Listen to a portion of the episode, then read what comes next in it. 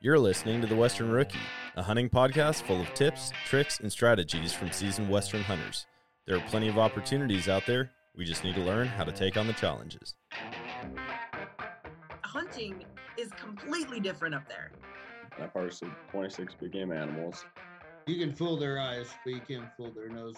300 yards back to the road turned into three miles back the other way. It's always cool seeing new hunters go and harvest an animal. I don't know what to expect. If there's anybody I want in the woods with me, it'll be you.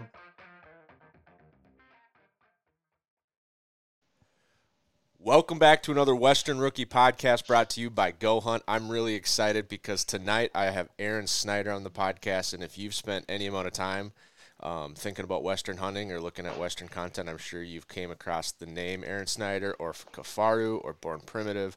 Aron is an instrumental person in all of those things, and, and you've been you've been in the the Western hunting. I would say I don't know if you call it an industry, but it's like your life. I mean, you that's what I would when I hear your name, I think of someone that is just a dedicated Western hunter, and I would say that's been decades now. Is that kind of what you would say? Yeah, long yeah, long time. Although I recently started to hunt whitetails more, take a take a you know obviously break in the November timeframe, getting the shit kicked out of me in the western side of things. So, uh, but yeah, that's since birth. I've been in the you know out west my whole life, and so you know since the 80s basically late 80s 90s uh, definitely doing the backpack hunting mountain hunting thing did you was when you know everyone grows up hunting and and it's through usually a mentor of some sort a lot of us it's a dad or a brother or an uncle but when you grew up hunting was it just straight into like backpack style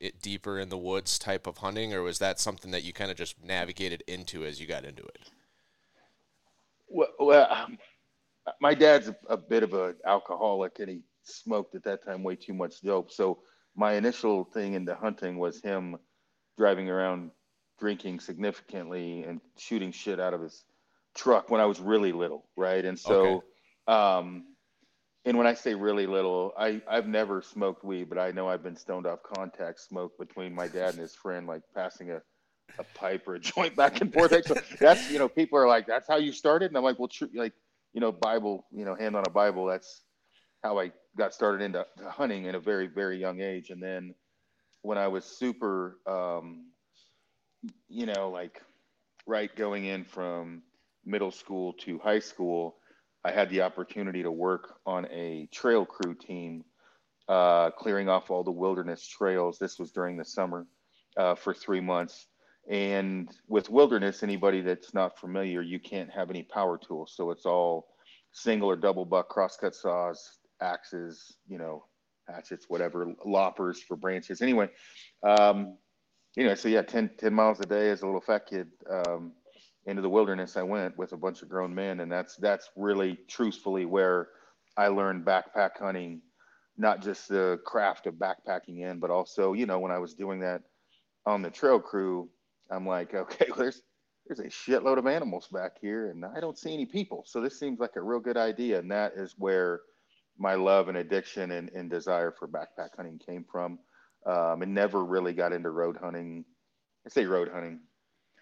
I don't mind setting up a tent by the road and going in, but I just, I truthfully I love the wilderness, the outdoors, the the kind of the struggle of backpack hunting, and it never stopped. And now I'm working on 50 here. I just turned 47 a couple days ago, so oh, never slowed down. Happy belated birthday! But I do imagine back then when you were doing the trail crews and you were like seeing all those animals back there and no people. I got to imagine back then the only people that were going in that deep were people that truly loved it and that was their also their passion compared to today where you see a lot of content about backcountry hunting and so everyone thinks they want to do it and they're trying to kind of push back in there because it's becoming kind of the cool thing to do. Yeah, I mean, I'll, I'll throw myself on top of the pinnacle of fucking up backpack hunting for everybody. Um, you know, I mean, I say that you guys, your crew, I mean, Go Hunt, for example, Brady and Trail, those guys are just as bad. We've all screwed it up, and I mean, we can only blame ourselves because now, at one point in time, I could easily depend on my physical ability and my stubbornness to just last longer. And I could I could outlast anybody, you know, within reason.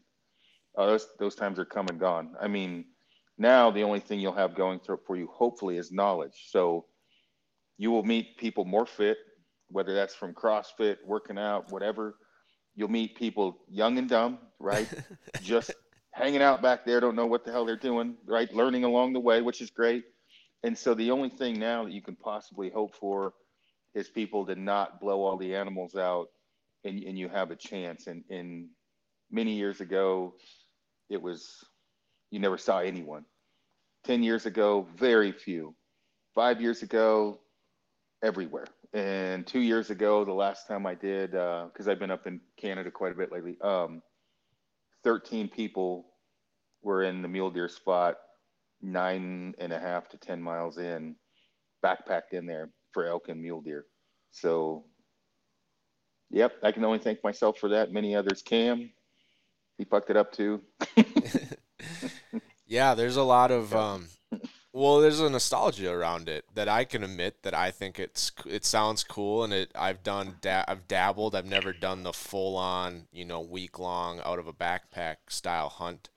Um, but there's like when you tell the story and you say like yeah this is what we went through to get it that you, like that story has a lot more weight than the story of yeah we drove about uh, like we drove up the east side of the river and then we drove up the west side of the river and we found our buck and shot it and we drug it back to the tailgate Dude, I, I agree. I mean, not even that. I mean, add to it, and I've I've been criticized for this, but you take a I don't know, whatever governor's tag holder for mule deer. Yes. That paid, I don't know, pick the dollar amount, hundred. And I don't have any issue with governor's tags. I think they're great. I mean, they raise a ton of money for, you know, obvious conservation and wildlife management habitat. But um, compare that to a dude, first, second year, compound, trad bow, whatever, backpacks in, doesn't know his ass from a hole in the ground and shoots a 140 inch three and a half year old.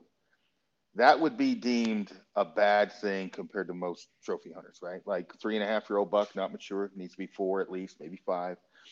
But that dude got it done knowing very little on probably a limited budget with his wife pissed at him most of the way because he was spending money he shouldn't have and, and persevered to get all that to happen and shot a 140 inch, basically what people would consider a shit buck. That's the story I like. Yeah. Rather than I've got seven dudes from Go Hunt, and I love the guys from Go Hunt or Mossback or whatever other mercenary crew they got with them. Um, you know, 17 little ninjas scouting, right? Basically, a prostitution of an animal. And then at the end, there's like, here it is cool story, right? I just the other story's cooler for me. And as I say it, I'm going to get blasted if whoever listens to this, but I don't have any issue with. I don't. I governor's tags are awesome.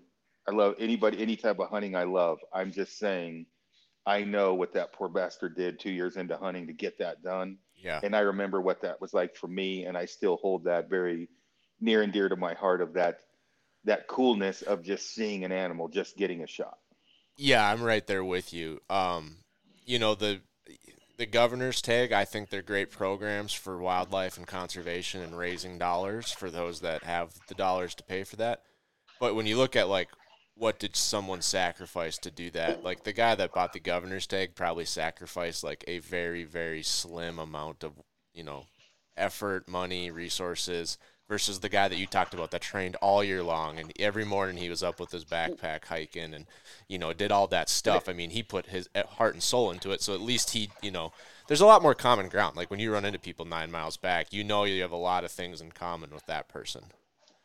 Well and i mean the one thing that i don't have common with somebody that buys a uh, governor's tag holders i was obviously not smart with my money. We do not have that in common because he can afford that shit and I, I can't right? I you know and so i mean there's a lot to be said for the sacrifice to be able to you know unless you were just handed all the money from your parents but you know the sacrifice to right. to, you know to get get that tag but there's also like you said it's different. It's just and that's why there's it's great for both right? I mean it's awesome for both but I had a guy that messaged me recently that, that made his own longbow and tried to clay haze it up, right? And, and went in and shot a cow, public land, Colorado, OTC.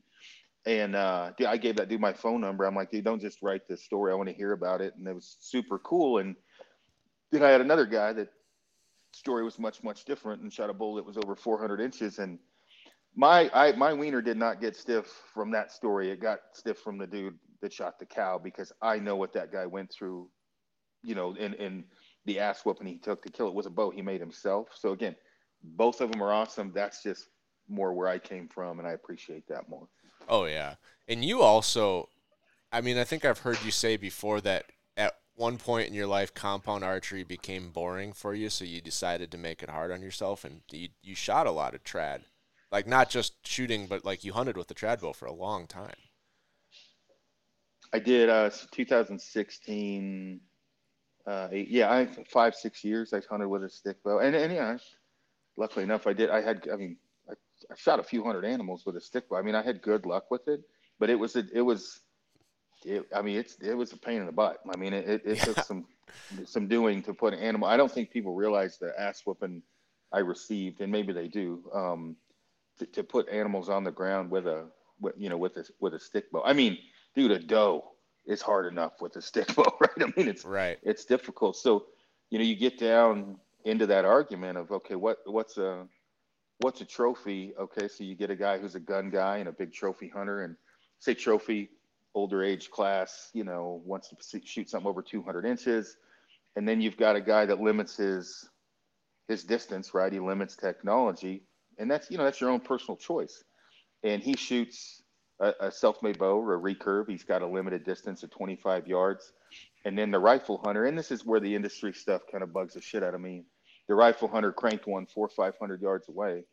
Both of them are awesome, but that guy really shouldn't shit on the dude shooting a, a self bow or a recurve that that shoots a three or four year old deer. Um, they both took a lot of effort and they both took sacrifice, and they're different but I've never, you know, they and they both shit on each other, which is unfortunate with all the problems we have going. Is the dude with a stick bow is going to talk shit about the guy with a rifle? Oh, he didn't work hard enough, and the guy with the rifle is going to be like, oh, stick bow shot a three year old, horrible. For you know, it's it's shitty that that's what the industry's come to, but that is 100% what the industry has come to, and it's it's depressing.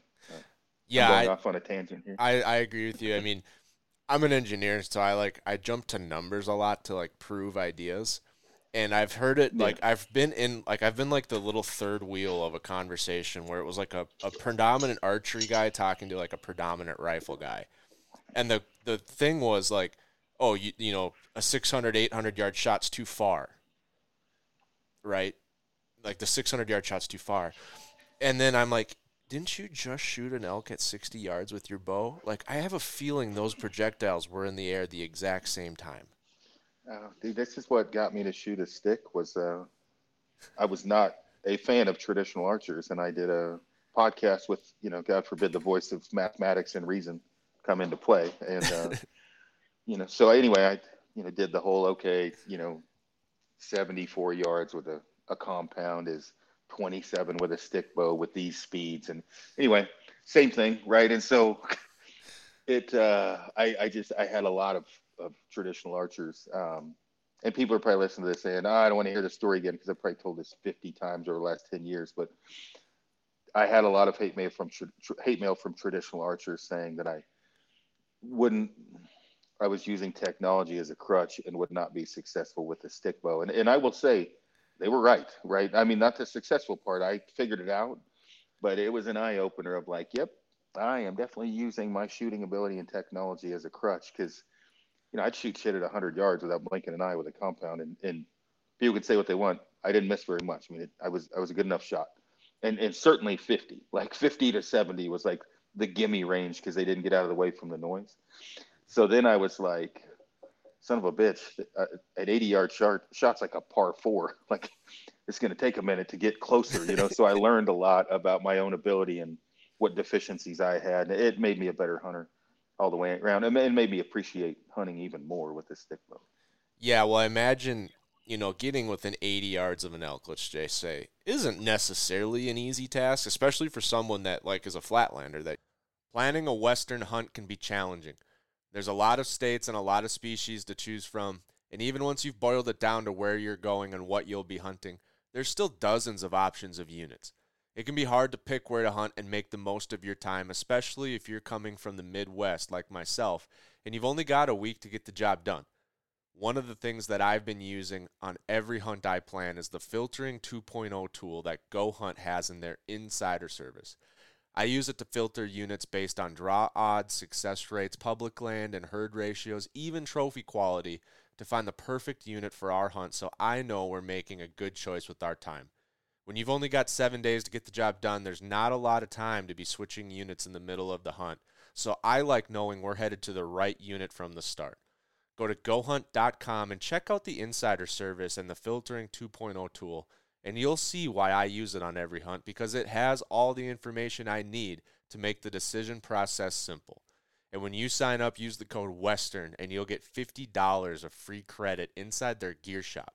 Not only is Go Hunt going to help you be in the right spot this fall, they're going to help make sure you've got the best gear in your pack to be successful. Head over to gohunt.com, get signed up, and start planning your fall. You don't get a lot of opportunities. You don't get a lot of reps in. Now, now say you nope, that's not good enough. Now you like you really need to be at twenty, right? I mean, that's a Oh, you're not even playing the same game anymore. Mm, And in a way, like yeah, it it got my. I, I mean, it kicked my ass. I mean, it was it was difficult. Yeah. Yeah, I imagine. You know, going back to the trophy thing, I'm a strong proponent of like shoot what makes you happy. If that's not going to make you happy, like strive for something else. Like set a goal for yourself that you know you'd be happy for and shoot it. And I'm the kind of the the testament to that. My first bull was a once in a lifetime North Dakota tag. I shot it with a rifle on September 8th in the middle of the rut, and it was a 354 inch, just a beautiful 6x6. And now, when we go archery hunting, I'm shooting the first legal bull because it's so much harder with a bow than a rifle, you know, and it, and that's what's going to make me happy with a bow. Versus would I shoot a raghorn on a once in a lifetime tag when I can use my rifle in the Badlands during the entire rut? You know, that's that's where I was like, yeah, that's not going to make me as happy. Dude, I, I just got into a heated debate on my podcast with a guy. I mean, it's so heated, I'm, I'm not going to post it because I feel it's really going to make him look bad um, about that exact subject of it's a hard sell, like even for me, and I, I've, I've been lucky enough to shoot some really big elk and some really small elk to go to Colorado for, you know, hypothetically on an OTC tag and not shoot the first legal bull that walks in front of me even even me even when i say me I, i'm not putting myself on any other pedestal other than i've done this my whole life and it's it is my life. And i will shoot the shit out of the first legal bull on an otc tag because i like to eat elk meat. Right. i i love elk.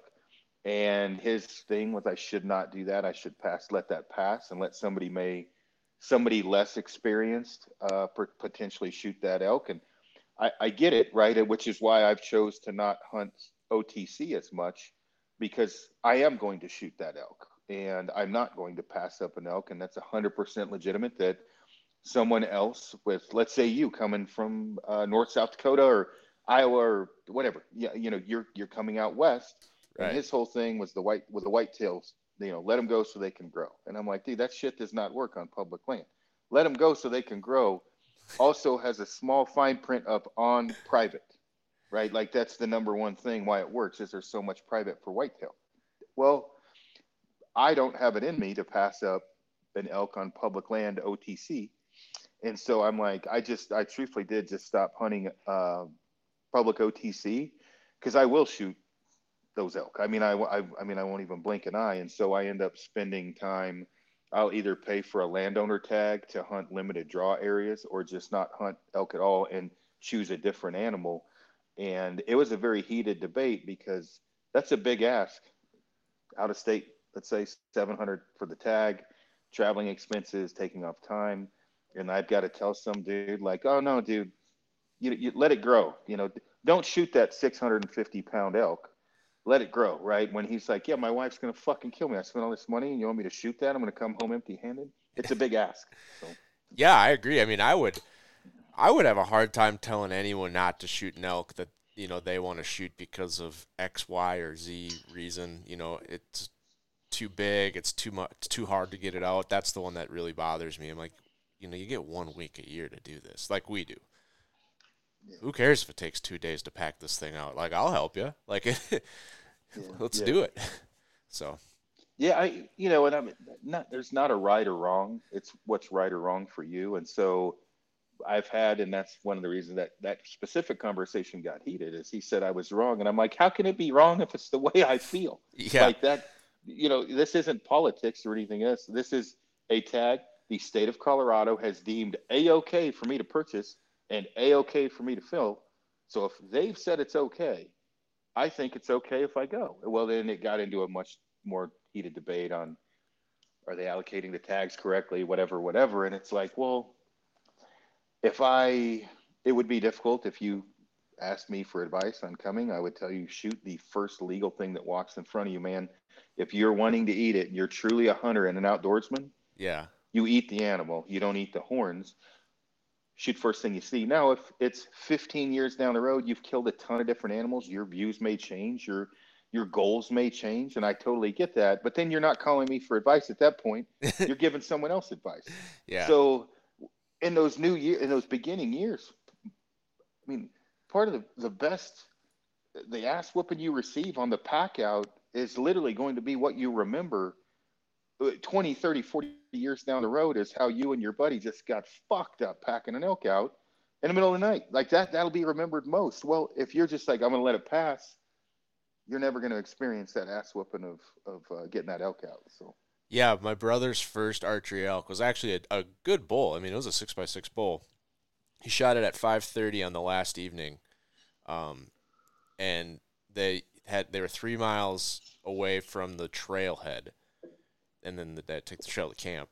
And so they sent one. They're hunting in three. They sent one guy back to get the pack frames.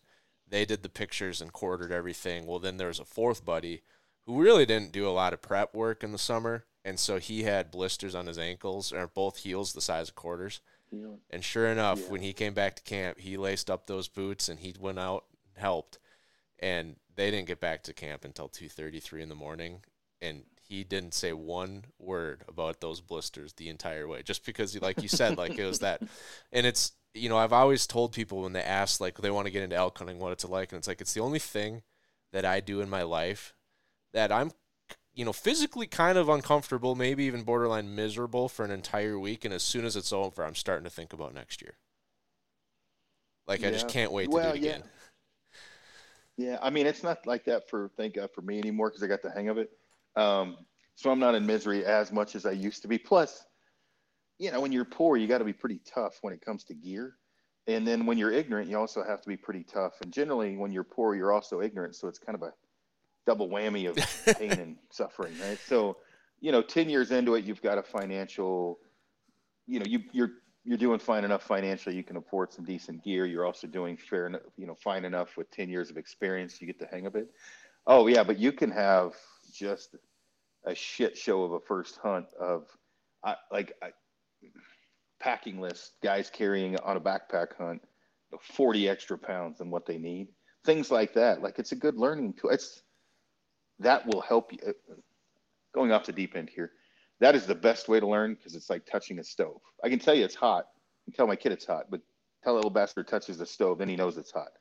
Well, I can tell you all kinds of things about backpack hunting, but until you go out there and learn it for yourself, that is when you learn the the best. Blunt force trauma and re, re, like, not to say you want to hit somebody in the head, right? But blunt force trauma, meaning when I'm teaching you, and repetition are the Yeah. only two ways to learn. Well, I can't be in the back, be there smacking you in the back of the head every time you fuck up. So uh, you're going to learn it from your own blunt force trauma, blunt force trauma, and, and repetition. So. Oh yeah. And so one of the things that and I don't know why people ask me because maybe it's because it like when you're on the outside looking to get into like western hunting or elk hunting, you kind of just think elk hunting is elk hunting, right? But I'm pretty adamant that we don't backpack hunt. We base camp hunt. Like we day hunt out of a big base camp. Right? Well, I'll get people that ask me like, "Hey, I'm going to do this 14 day ba- I'm doing a 14 day Colorado elk hunt. Like, would you bring this stove or that stove?" And I'm like, "Whoa, whoa, whoa, whoa, whoa. Have you ever elk hunted before?" And they're like, "No, this is my first trip. I'm going with my dad." And I'm like, "I don't even know where to begin." Like, I think we skipped a few steps before we got to decide on what stove to use. And I don't know how to answer that question because I don't want to like offend anyone or tell them that they're not tough enough to do it. But the little bit of solo hunting I have done, I know what they're in for, and I'm like, I don't think this is gonna go well for you, man. And- yeah, I've kind of given up worrying about people thinking I'm a dick because it, it literally saves them money by just saying, you know, hey, maybe maybe like do an overnighter, like camp by the car and spike out a couple times, make sure you even like it. So, Yeah, I mean, 14 days. I mean, that's that's serious. I mean, that's you got to think about food differently. You got to think about water. You got to think about like sleep systems. You got to think about a lot of things differently than if you're just going to go out in the woods for an afternoon. and, and and I can I can This episode is brought to you by Steelhead Outdoors, creators of the only American made fire insulated modular gun safe on the market. That means you no longer have to convince three or four of your buddies to help you move your safe. No more blown out backs or pulled muscles, and no more dings and dents to your home. They recommend having two people to lift and assemble your safe, which would make it incredibly easy because I just put my Recon 32 together by myself and I had it set up in less than an hour. I carried each panel of my safe into my home with just my two hands, yet once assembled, it had the same security and ruggedness you would expect from a gun safe. They have designed an integrated door frame, so it is nearly impossible to get into your gun safe without the code, which means your firearms are always 100% secure. Before I had my Steelhead Outdoors safe, I needed to get three buddies to help me move my old safe in and out of my home, and it was always the most stressful part of moving. But not anymore.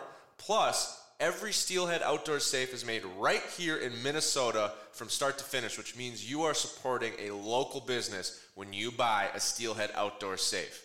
Check out steelheadoutdoors.com to see all of their size and color options and pick the right one for you. And use the code Western Rookie, that's one word, Western Rookie, to save $150 on your Steelhead Outdoor safe. Can promise you and and uh you know there's always people hyperbole full of shit online or whatever you know like the what your pack weighed that those some of those numbers are pretty Oh, you mean like how every elk quarter weighs at least 100 pounds? yeah yeah yep yep and uh, you know it's uphill both ways. So like the the same thing on the the amount of time people stay like 14 days there is a finite amount of people that are even capable of doing that. And when i say that a true 14 day backpack hunt with all of your shit on your back, not dropped off early, but you're actually carrying it in and staying out for 14 days, solo specifically, but even with a buddy. When I say finite amount of people, I would say one in a hundred might be able to do it of people that actually backpack hunt. Hunters, it's probably one in a thousand, but backpack hunters, because one in a hundred backpack hunters probably even want to do it, let alone, you know, can do it. When I say most of them would be like, "Ah, I'd probably do it. Why? It doesn't make sense because it's a lot easier to go in for five, come back for one or two, go back out for five, come back for one or two, go back in for two or three.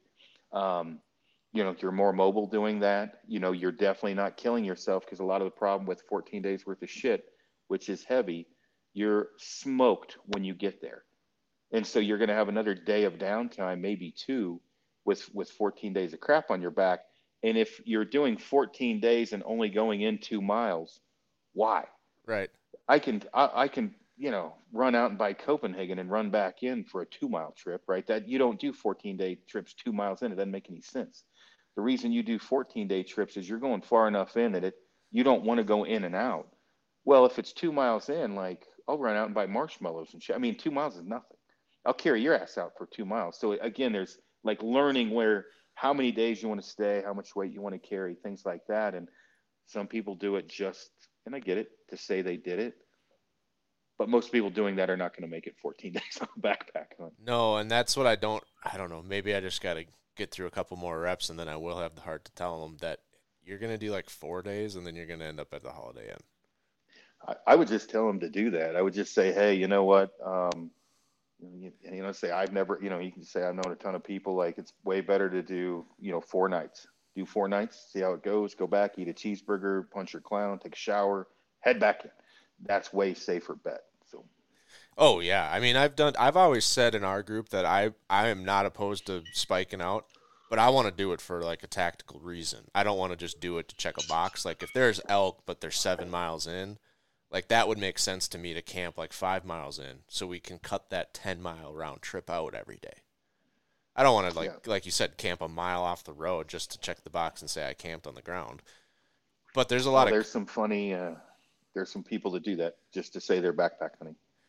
We did it this year just to test our spike system because we've said every year we're going to do it, and then this year it, yeah. we did it just to test out all of our gear, and it was fun. It was it was fun, and it was a lot easier, you know, especially when you can basically see your truck down the mountain. Still, it's you know, Yeah, there's not a lot of uncomfort when you're like, well, worst case, I could be at my truck in 20 minutes, right? Yeah, And so, and it Yeah, wasn't that bad. good way to do it to test your gear out. You know what I mean? Yeah, But the other thing too is some people, me being one of them, I just I love backpacking. So like, if I wasn't backpack hunting, I'd still be backpacking. My wife loves to backpack. Like we we like backpacking in and fishing or whatever else. So some of it for me is I just like backpacking in and, and hunting. Um, but at one point in time, that was truly to get away from people as much as just like liking to backpack hunt yeah, now the getting away from people like i have a higher probability of seeing people five miles in than i probably two two and a half because it's so glorified the backpack hunting thing and so and i've had some funny stories i mean i ran into a dude eight miles in on a mule deer hunt i was going over the I, I, I, I had already crossed the summit set up my camp but i was going back over to, to glass mule deer in different angles and he was at the summit coming over hunched over I think he was from like North Carolina or something. And I was like, "What's up, dude?" He's like, "Holy, holy shit, it's Aron Snyder." I'm like, "Yeah, man, I'm Aron Snyder. Uh, you know, you come, you know, can I help you? Where you going? Whatever." He's like, "Oh, I left my fucking wife two miles back. I got to go back and get her." I'm like, "Oh, are you bringing her back up here?" It's like, "Fuck no, I'm not hunting back here. This was a horrible idea. I just wanted to see what it looked like. I'm going back to the truck." And so I've had a lot of, a lot of stories, you know, like that because it is, it is very exaggerated, glorified, and in whatever the other word is, and then you get back there and it's it's not quite as fun as it probably seemed like it would it would be. But Yeah. Well, there's like a there's like this weird little I don't know if it's a triangle or what it is, but I feel like it's kind of like this death triangle in a way. Um, when it that people like newer people don't really think through, right? And it's first of all, there's n- it's hard to find, like you said, the numbers like one out of a thousand. I think that's pretty generous. People could do like a true long format backpack hunt. I'd probably say it's probably more like one in five thousand of your average hunter. yeah, no, you're probably right. So you you the odds are you're not going to have a person along with you that or like a group that every single one of them maybe like there's a couple unique people. Like Corey and his buddy did the whole Alaskan elk thing and that was a it sounded like a they were experienced guys and that was still a rodeo. And so you're there's a good chance you're doing it by yourself, right? Oh, Jacobson, is that when they got eaten? Like, didn't they run into grizzlies and or He brown didn't. bears No, he didn't They get were- eaten. He shot a Kodiak. He shot an elk on Afognak, but one of the guys got super yeah. sick, and then they had stayed out overnight because they were so far back and they couldn't start a fire because it was so wet. But even that's even that's different. The Afognak, you can fart on one side, here on the you smell it on the other, right? It's not a big big area in comparison to some of the. So I mean, pick a the Bob Marshall Wilderness, like that's huge. Where the Afognak I'm not saying they didn't backpack in, but that's No. more of a bear issue than. than it was a bear Like, and a that- that's like- steepness. I think it was a steepness and like an underbrush. Like they couldn't move as fast as they thought they were going to be ah, able to move. I don't know. There's a whole underbrush is there's a movie about it. horrible. Yeah, Yeah, underbrush is horrible there, dude. It's Probably soft ground. cool. so. But yeah, so and you go. You're all you're probably alone and you're like i'm going to go 14 miles back right? And then i'm doing the math like well even if you brought 100% freeze dried food that's like you know 200 calories an ounce is like the you can't even find that but let's just use that. You need like 3000 calories a day right? So that's 50, that's a pound of food a day. That's freeze dried food. Like you need at least a and then no one's doing 100% freeze dried no one's getting 200 calories per ounce. So you got all this weight. And like you said, you're gonna if you're gonna backpack, you're gonna go deeper in, which is like the other point of the triangle. What happens when you shoot one? Like, are- is no one talking about this? Like, what are you gonna do when you shoot one 10 miles back by yourself? Yeah, I mean that's the. I mean we've. It, uh, keep in mind, I was like, I started websites uh, years ago to try to help with this, and now like I, I started Rokslide. Dumbest mistake I've ever made. I wish that website was never created. But we started it originally to talk about things like this because if you do the math and let's just say solo five miles in, even a Herkin dude like me has got to take two trips with elk for sure. Probably three with gear, but I can do it in two if it's a smaller bull. But let's say three trips with the with your gear. Yeah, that's like and- let's say you shoot a bull you want a shoulder mount. Yeah, yeah, that's even worse. So you know you've got obviously you're you know bull, you, truck. So five, right? Yeah. 10, 15, 20, 25. Minimum 25 miles with 80 to 100 pounds in your back. So depending upon if you can do it in two or three trips or four, it's pretty quick because you're like five first trip, 10 second trip, 15, 20 third trip, 25. Three trips, 25 miles. And I've heard guys say, you know, got the bull out. I was seven miles in, got it out in a day. I'm like, wow, no, Do you want to No hunt with me? Like, want to pack my elk Yeah. out? you, you're the one. Yeah. It's like, huh, were you snorting cocaine and Adderall at the same? Like, what? How'd you, how'd you do that? Right. I don't ever say that anymore because it's just like, hey, make them. I, I want them to feel good about themselves. But mathematically, in in in, in knowing, like, I know some pipe hitting dudes. Like, I mean, just some some stone cold studs that would be like. Why would we do that? That's stupid. We'll just stay the night. Why would we do that? You know what I mean? Like again, common sense has to come into play at some point where it's like, we'll just do it in two days yeah. which is what you you know you should do. And, and I have done some dumb shit. Like I mean, I've I've carried some heavy weight for one trip out because I didn't want to come back in. But again, that's terrain dependent. You know, when I say terrain dependent, is it downhill most of the way? Is it steep downhill? Is it moderately downhill? Do I have water? Right. You know, can I? Anyway, there's a lot to it, and uh, you know, you also have to be used to. Like I can't dunk a basketball, right? So I, I can't golf, but I can haul heavy weight. So some people can't dunk. I, I can't, but I can haul heavy weight, right? So some people cannot haul heavy weight.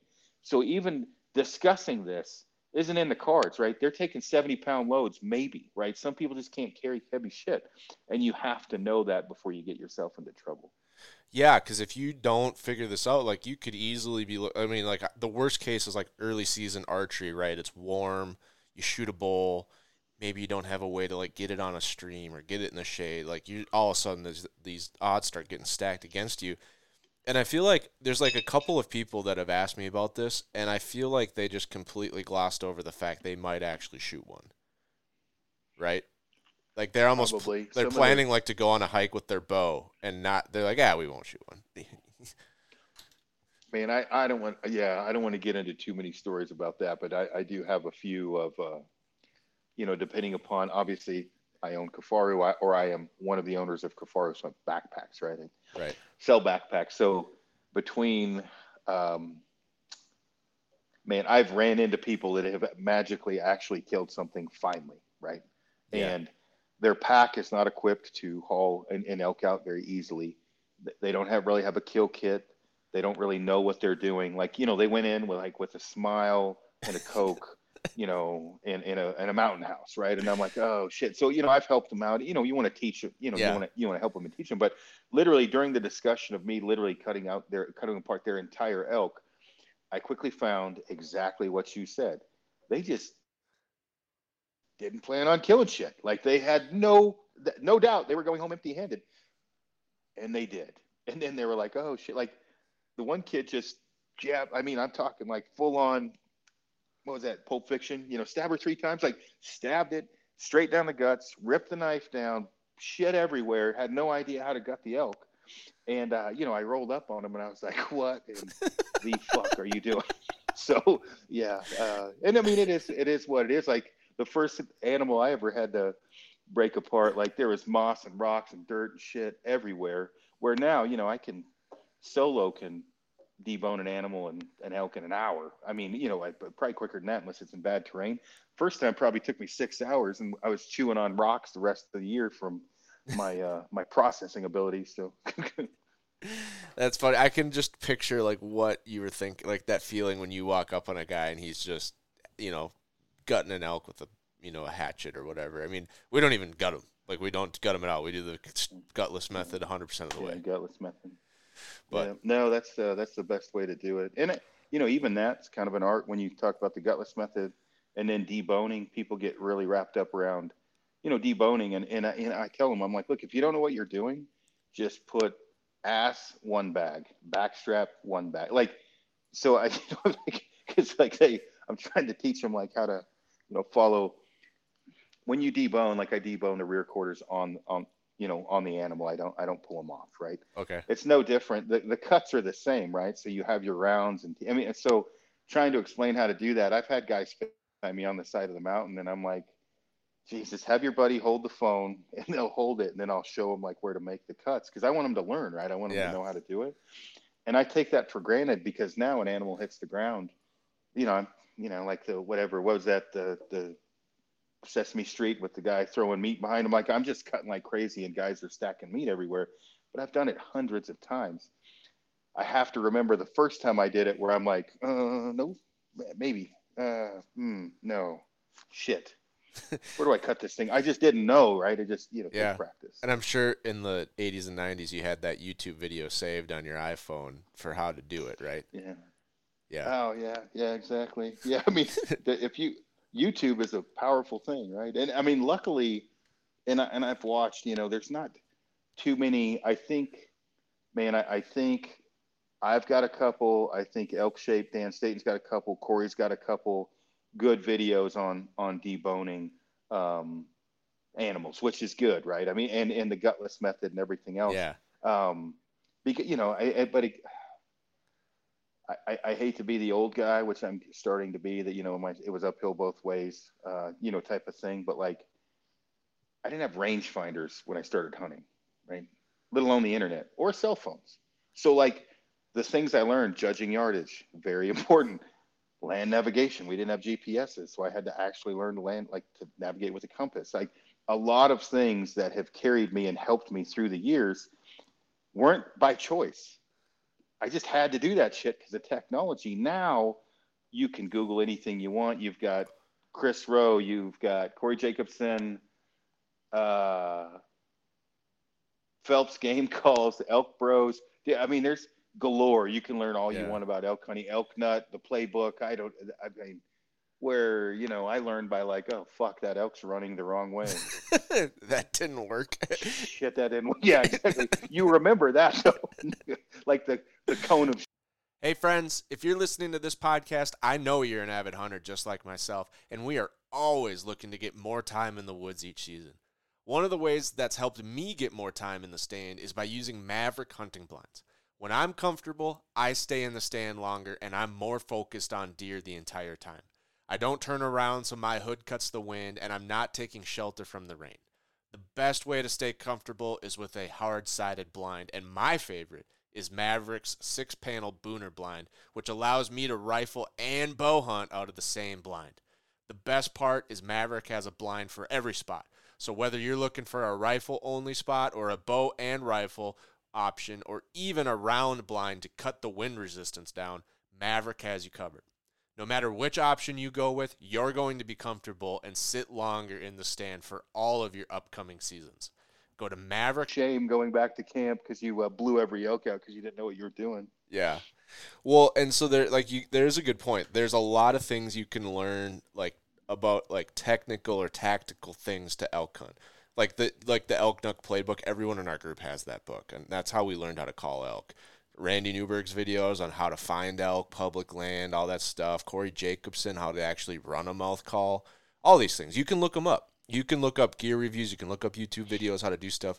The one thing that really bit me in the butt personally and I think is going to bite a lot of people in the butt, and you can't just look up a YouTube video for it, is how to deal with your mind when you're by yourself in the mountains.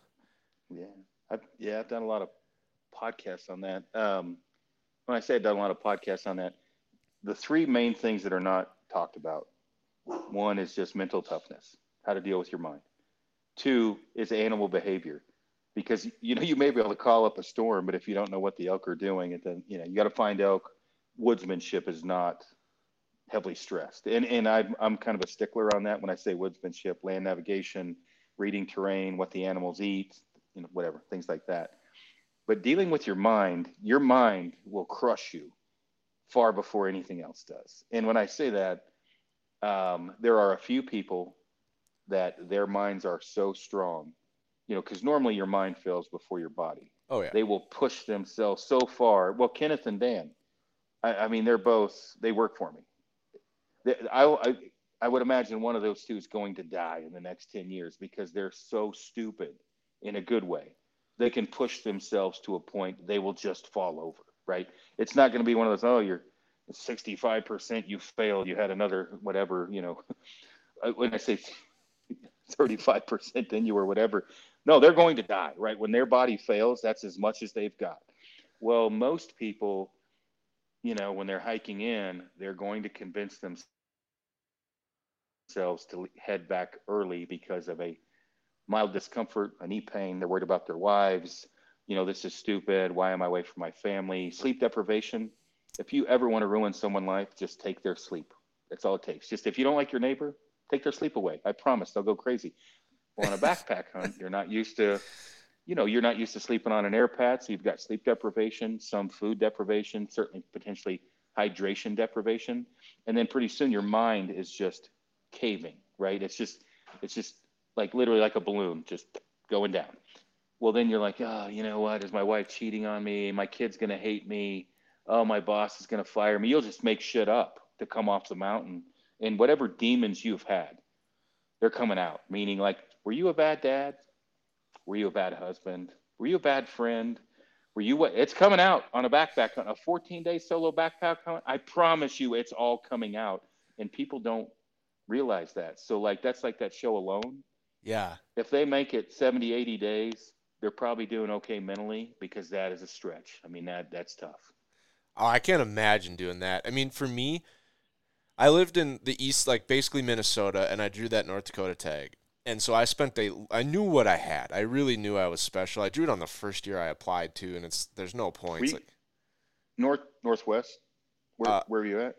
I, I'm in, I was in Minnesota. The tag was in western North Dakota, like the Medora Badlands. Okay. Yeah. And um, actually, right, I shot that bull within like a couple miles of where the old like number three world record was shot. Um, big Gotcha. 437 monster, but um, so I'd go out. I mean, I knew what I had, and I knew I wanted to do it justice. So I was going out every weekend I could to scout, to learn roads, to check out areas. Amy. And there's something that doesn't matter about um, doing that in like your home state. When you're just a couple hours from home, like you're still alone. There's still shitty reception. You're not talking to anyone but it's something about like I'm still in my home state. It's not that bad. But then when I was out in Colorado in the mountains, and on a on a what I like did a solo alpine third second rifle, and um and then we got bad weather and. I, you know, I kind of hit the, the trifecta you already talked about. I probably wasn't drinking enough. I know I wasn't eating enough. I wasn't sleeping great, and I was just like, "What am I doing?" And like, you're not talking to anyone, and it was it was a much different feeling. And I'll I'll admit, I did not make it anywhere close to 14 days. I only planned to be out there nine days, and by like day four, I'm like, stuff's not going right. It snowed so much. I took my wall tent down, and I was just sleeping in the back seat of my truck and it- you know and then i eventually i was going up and i had elk I could see them they're two miles you know over on this ridge i got to go a mile up two miles over i'm shoot, hunting with a rifle and i was post holing through like 12 inches of snow and i was cramping up like every 50 feet. And this is like 12000 feet and i've got flat not drinking enough water. yeah. No i was like you know i'm i'm a flatlander. I live at about a thousand feet so i had the flatlander's lungs. And um Yeah. and i'm like looking at these elk i'm like i can't do it. Like if i shoot one of these like i, I don't know how i'm gonna get it off the mountain. I'm like i, I don't I, this isn't gonna work. I can't shoot an animal i can't get out. And so i'm like you know what F it i'm just gonna go to camp i'm gonna go or no i'm gonna go down to town i got a pizza and a hotel for the night i slammed that pizza, chugged water, slept in a real bed, and then like two days later, I shot a really nice bull. But it was shocking to me because I thought I was like, oh, I'm mentally tough enough to do a week in the mountains by myself. I've done weekends, I've done this, I've done that, I've shot elk before. Man, did that that was an eye opener for me. Yeah. You know, and I- mean, as you say that, and and, and I, you know, I've had people, especially people that dislike me, like, oh, you're you're you're so smart, you know, you're, you're just better than everybody else. You're that tough, and it's like, no, I've just fucked everything up already. So I already know all these problems because I did it wrong or I failed or you know what I mean when I say that like it's not like I'm laughing at people because when I'm like, oh yeah, you make shit up, whatever. I did it, right? I've, I've done this Yeah. my entire life. And so when I say things like that, it's not because I, I just popped out of the womb mentally strong, able to take on the world. It's just because over time I've done, I've made a lot of mistakes and I've sorted a lot of demons out and everything else to where now I can, yeah, dude, I can pretty much do whatever I want. But it wasn't, it certainly wasn't always that way. And, you know, when I, when I take guys out, like if you and I went hunting, I don't ever get frustrated about anything. I might mention something, and then later on, when it goes bad for you, I'll be like, "Yeah, I kind of saw that. Ah, don't worry about this. Shit'll buff out. Let's go." You know what I mean? Like it's it's a learning experience, so I don't ever get like super Yeah. frustrated at it because part of it too is like I am reliving my youth. I'm reliving the best days of my life as I learn this, as I watch somebody making mistakes. Because I'm like, "Fuck, I remember when I did that." Yeah, you're That was a almost horrible day. Yeah. you're laughing to like commiserate, not laughing at them, but like you you know you're more than so just laughing at yourself. Like, man, I remember how you feel. But yeah, it was Oh, shocking. like, 100 per- that's a hundred percent. Yeah. it you know that's when people ask me like, hey, what should you do on this? I'm like, I would really recommend like I'm willing to tell you anything you want, but it might not be the answer you're looking for. You know, and is Yeah. and that's one of the things I wanted to ask you. It's like in your experience, you've obviously done this a lot, and you probably have a large network of people that you've kind of talked through, coached through. Is the only way to really do it is to just start slow and keep at it? Like do a two day or do a weekend, do a three day, do a four day, do a five day, six day, eight day. Like just start small, keep doing it, and just keep pushing yourself one baby step farther than you did last time. Uh, Somewhat. I would say though, like r- reality, if you can't do a four dayer in the beginning, just don't backpack hunt, right? if you, if you can't make it four days in the beginning, it's probably not for you. And there's nothing wrong with that. You know, I mean, there's nothing. It's just it's not again like you know what I can't golf, I can't file my taxes worth of shit. My I, I my wife is my savior. There's certain things I can't do. But I can stay the night, and I've always been able to stay many, many days on my own in, in the wilderness. I can do that. Other people, if you get to day two and you're like ready to pull the pin, just don't backpack hunt anymore. But if you can do four to five days the first time, at that point, you may never need to do any more than that. You're going to be perfecting at that point your gear, your strategies, your food, dialing those things in, and potentially looking at longer trips Yeah. If you try to do four to five days and one to two nights you're done all you're going to be at that point is just figuring out okay maybe a one nighter right? Uh, you know and, and if you're financially stable right and you're into hunting but you're um, what am i trying to say here? You might just always need to be with people and maybe go with a guide. So like if you're you know you're you're Right. making half a million dollars a year you want to do some guided hunts but you're not sure about you know long backpack hunts. That's where guys like me and other you know badass you know guides i'm not saying i'm a badass guide other badass guides come into play. They keep you motivated they keep you feeling warm and fuzzy they keep you on the mountain. They keep you from mentally breaking down. That's what guides are for. When you're going solo again like that's where you kind of weigh it out. Like if you if you're not really good after three to four days but you want to do a, a Dall sheep hunt or or something your guide is going to help you through that Yeah. solo mm, you're probably fucked yeah you're probably Probably. yeah, and I think like you said, for me, like I knew it was gonna be like dull, boring, by yourself. It's gonna be a challenge. I was kind of prepared for all that. What I think did me in is I, I it was cold, and then I just stopped eating, and I was eating like a taco and a half a day, and I just Yeah. wasn't hungry. And then that like the wheels started falling off Uh, the bus really fast after I quit eating. Altitude is is one of those things too that that that really take away your appetite so you have to kind of You know, and I probably I didn't know eat. that.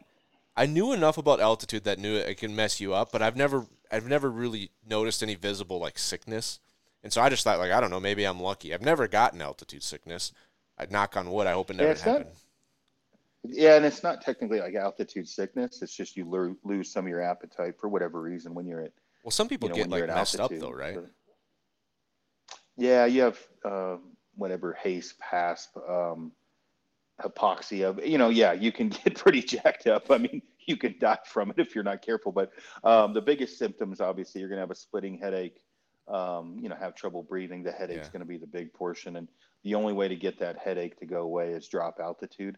I'm lucky enough I've never, you know, cross fingers, never in my life up to been up to 17,000 feet, never got altitude sickness, but I know guys after nine, 10,000 feet, yeah, they're, they're worthless, like tough guys. I mean, tough guys. And it, it has nothing to do with how tough they are. Yeah. Their body is just prone to, to altitude sickness. So. Yeah, and I think living there helps. I mean, we had a buddy this year in Colorado. He lived there. He helped us out. He was on the podcast. Took a shed hunting. Great guy. And so we go out elk hunting. He comes with us, and he's running laps around everybody. We're pi- we're hiking out of this canyon at night, and it's a steep canyon. I mean, I was like, okay, this is pretty steep. Um, couple guys in our group, they were like coasting at the red line. I mean, like the, Yeah. we were getting a little worried something was going to pop. and this guy, Yeah. Steven, you could tell he wanted to go a little faster, and half of our group was already up at the truck. And so we're like, hey, Steven, if you want to go, go. And so he just starts running up the hill, up the trail, Yeah. catches up with the other guy, and then just keeps talking. Like he didn't, he didn't even phase him. And we get back to the truck, and I'm like, dude, you're like a billy goat out here. You're putting us to shame. He's like, man, I got COVID last month, and ever since then, my lungs have been at like 30%. And I'm like, wow, way to kick a guy when he's down. You just ran all over the mountain on us, and he got COVID. Yeah, yeah, uh, yeah. Living like our old house was at ten thousand feet when we lived in Colorado, so it definitely, and you know, just being at high altitude, I, I, it definitely gives you a, an advantage, or I guess white blood cell count, Yeah. uh, specifically. So, yeah. Yeah, no, it, it but definitely. yeah, I mean, I, th- I think though that, you know, anybody that wants to come out west, I, I encourage it. It's just, you know, anything more than four or five days, I think is probably a pipe dream for for most people on their first or second trip. Um, and you know, the other thing too is um, don't ever listen to a unicorn when you're getting advice. So I'll give you an example of a unicorn. The first unicorn is the guy that says, "Oh, I can do seven days, no problem with a 22 pound pack. It- It's easy. Like you just got to go ultralight." And there's people like that that can do, let's just say 30. You can do seven days with 30 pounds, no problem. That's a unicorn. Don't listen to that guy. That guy is ultralight, and if he's not full of shit, he's very good at what he does. But he's he's unique, right? He's he's Okay. he's, the, he's yeah. He's over here in this bracket. Then you have the guy that's Marines are notorious for this. Just throw it in the pack. It makes you tougher. Don't pounds. listen to that yeah. guy either. yeah, that guy's full of shit too.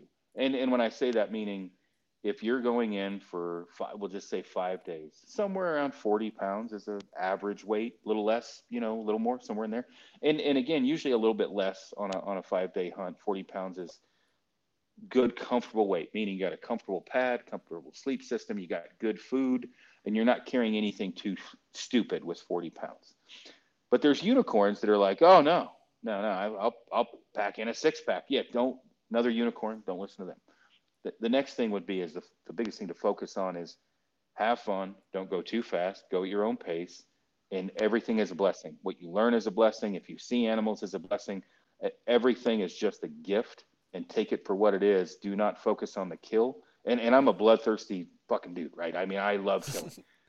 but focus on the the good things that you learned. And the next time you go out, if you weren't successful the first time, um, you're going to learn from that first trip, and your next trip will be even better. Yeah, I do think it's something that you know. It, if you if you're gonna do it, like it's not a one and done. I mean, you're gonna do it and learn and want to do it again. You know what I mean? Like it's a it's a evolution.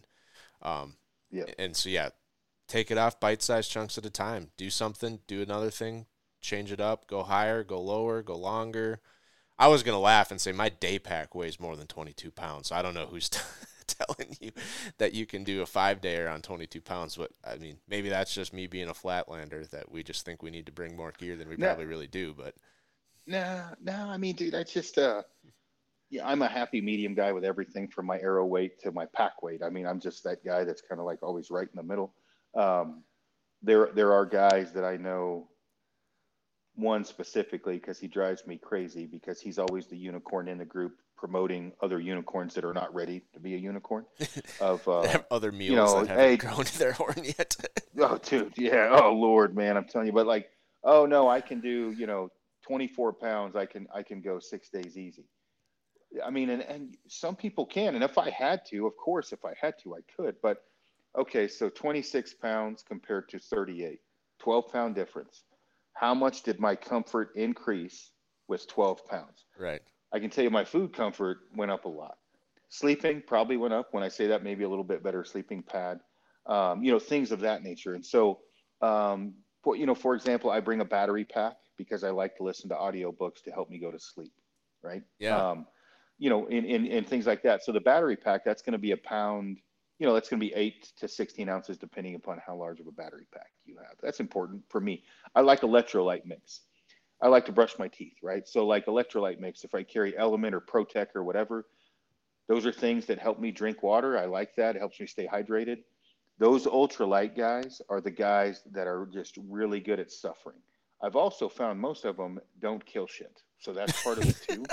some of them do. I mean, some of them are good at it, but most of them are really good at backpacking. Yeah. And so again, weighing that out. But if you're going to get advice, I would say that you want to get advice from someone that's success, successful at what they do.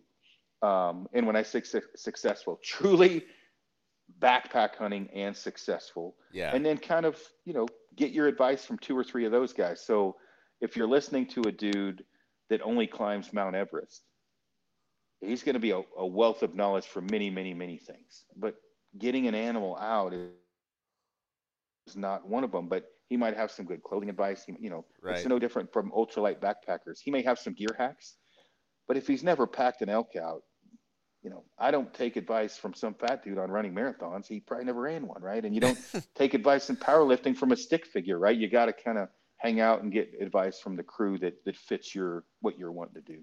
Yeah, I think that's a lot of really good things to think about for people that are out there wanting to do backpack hunting. Um, and like you said, thanks to you and a whole bunch of other people, now a lot of people do want to do backpack hunting, and they're looking for, you know, how do I get into this?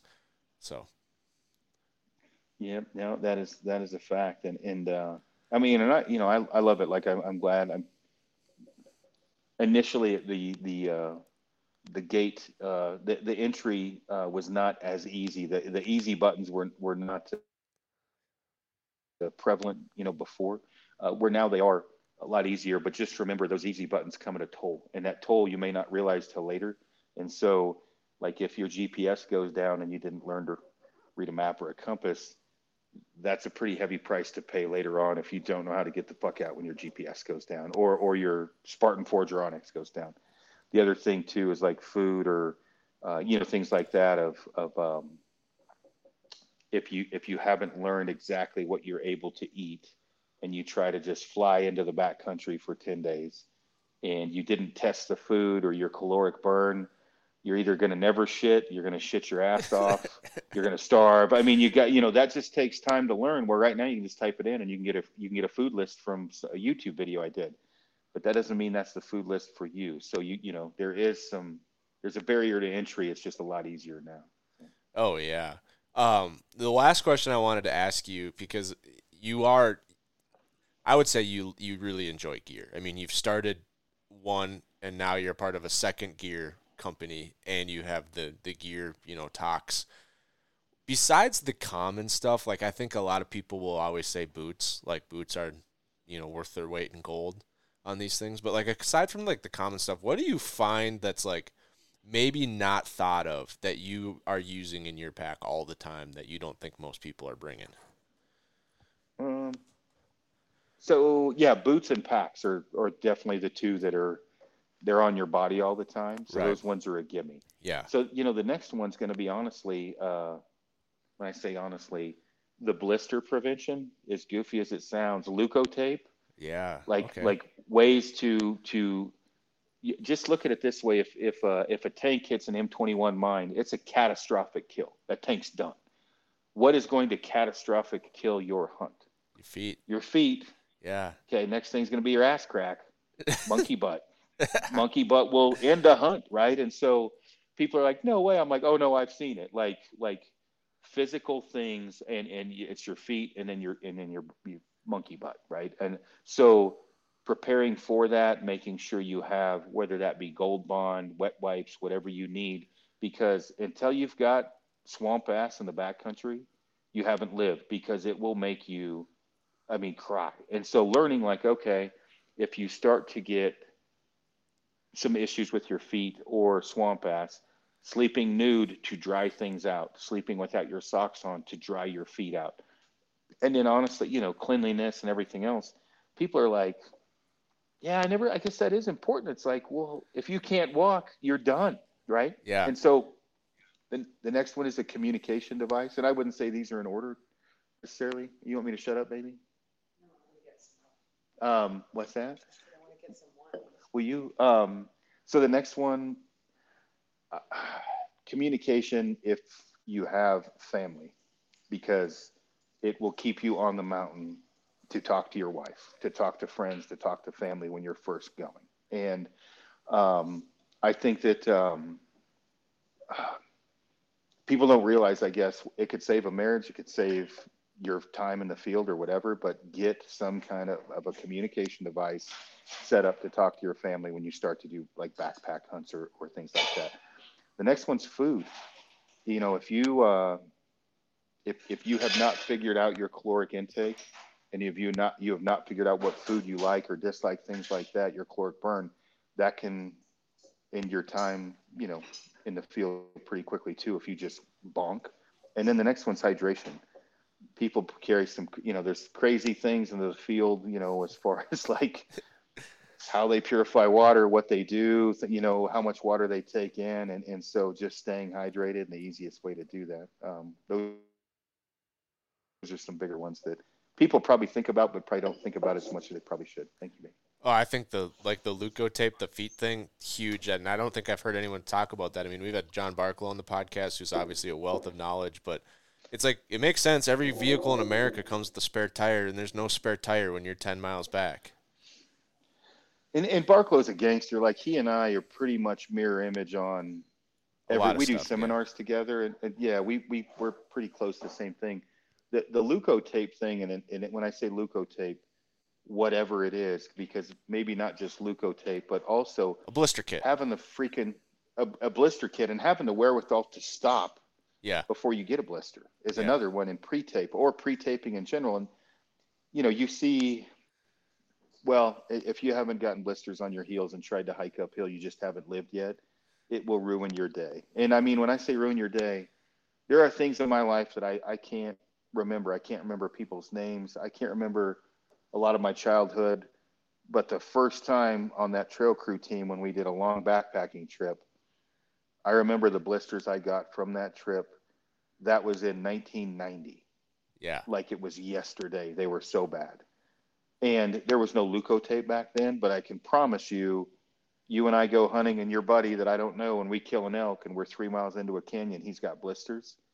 I guarantee he'll think about committing suicide before he comes out of that hole. And and, and leukotape can can help that not happen. So oh yeah yeah that was a lot of good tips um and it doesn't weigh a lot especially like i think john's favorite saying is knowledge doesn't weigh anything but a lot of these things don't weigh a lot either i mean John stole that from me, by the way. Oh. peckerhead. Oh really Oh, there's a lot of things we steal from each other. I'm not gonna lie. well uh, i never said it was his the, saying i um, just said it was his favorite saying Yeah, no, he and I, we, when I say that, he's one of my best friends, but, uh, uh, you know, the whole, uh, the difference between knowledge and wisdom, things like that. yeah. Um, because, I mean, and we preach the same stuff. And, and I say that he's as jaded as I am. When I say jaded, some of the, you can tell when he gives gear advice, sometimes he's a little frustrated.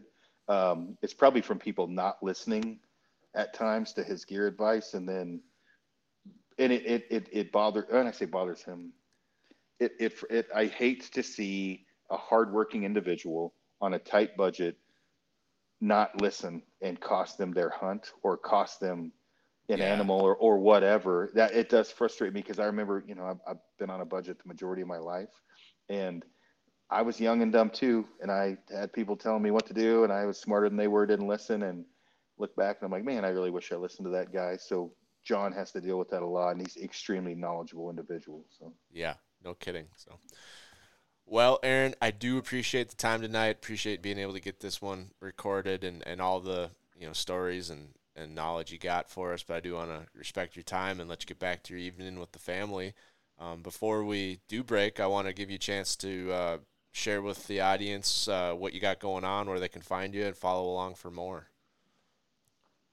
Uh, that's a long. I've got all kinds of crap going on. So my uh, Instagram page is Aron A R O N Snyder. Um, if you want, there's videos on the Kifaru K I F A R U YouTube page. Um, I'm a partnership with multiple different outfitting businesses. Uh, Topo Texas Outfitters, that's mule deer, Aoudad, elk, antelope, uh, some whitetail. Kifaru Outfitters, that's uh, desert big, or excuse me, California bighorn, mountain goat, moose, lion, lynx, bobcat, elk, bear, mule deer, some other shit I can't remember.